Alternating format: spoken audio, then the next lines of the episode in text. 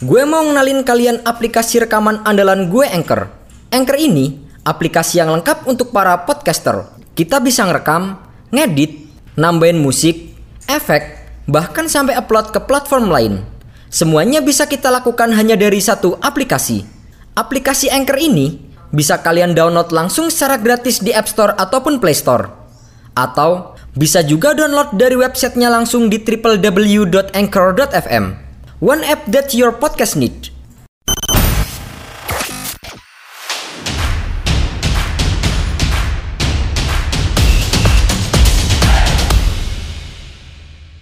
Meski kini populer sebagai pelatih jempolan, Pep Guardiola mengawali perjalanannya di dunia sepak bola dengan menjadi pemain Barcelona. Guardiola saat ini memang dikenal sebagai pelatih yang hebat. Rekam jejaknya tak hanya bisa dilihat bersama dengan The Citizens, tapi juga bersama dengan dua klub sebelumnya yaitu Bayern Munchen dan Barcelona. Empat musim melatih Barcelona, Pria Spanyol ini menghadirkan empat gelar La Liga, dua trofi Liga Champions serta sejumlah gelar lainnya. Bersama dengan Bayern Munchen, Guardiola di antaranya memenangkan tiga gelar Bundesliga Jerman secara beruntun. Kini, bersama dengan Manchester City, Guardiola telah meraih dua gelar Liga Inggris dan sejumlah gelar domestik lainnya. Namun, meski kini dikenal sebagai pelatih jempolan, Kisah panjang Guardiola di dunia sepak bola profesional diawali dengan menjadi gelandang bertahan andalan bagi Barcelona. Cerita itu berawal 30 tahun lalu, tepatnya pada 16 Desember 1990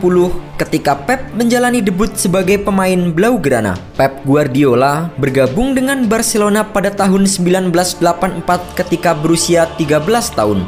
Baru seminggu berada di klub, ia sudah menarik perhatian pelatih kepala Johan Cruyff.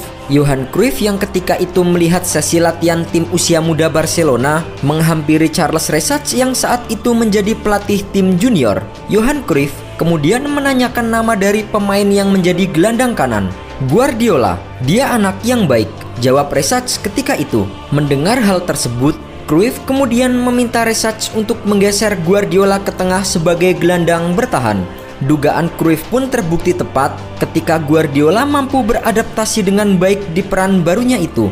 6 tahun kemudian, Pep Guardiola akhirnya masuk ke tim utama asuhan Johan Cruyff. Anchor, aplikasi all-in-one dan menjadi andalan para podcaster untuk merekam podcast mereka. Sekarang, kalian nggak perlu lagi peralatan ribet kayak studio kalau mau ngerekam podcast. Semuanya bisa kalian lakukan dari smartphone kalian menggunakan Anchor.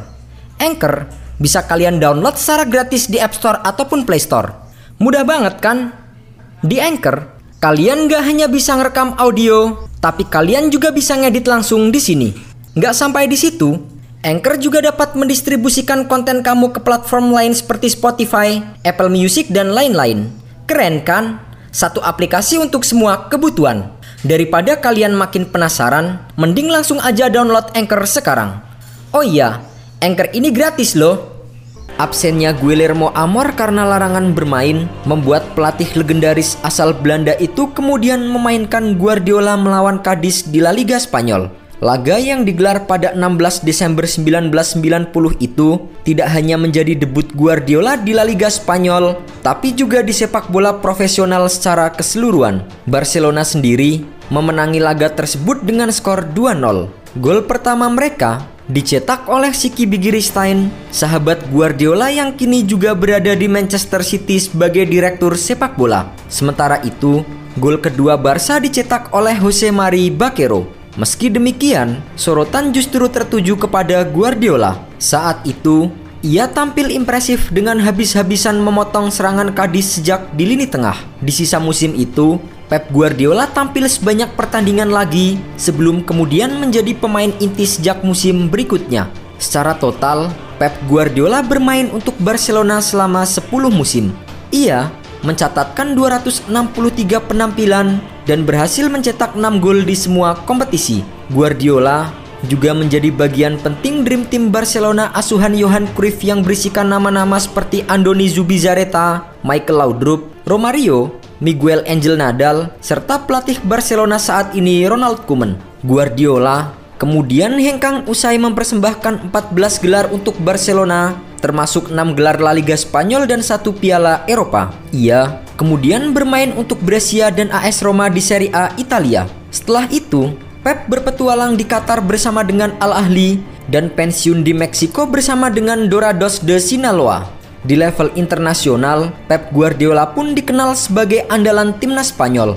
Ia membawa Spanyol meraih medali emas di Olimpiade Barcelona 1992. Usai pensiun sebagai pemain, ia kembali ke Barcelona untuk menjadi pelatih bagi Barcelona B hingga akhirnya menjadi sosok Pep Guardiola yang dikenal sebagai pelatih jempolan saat ini.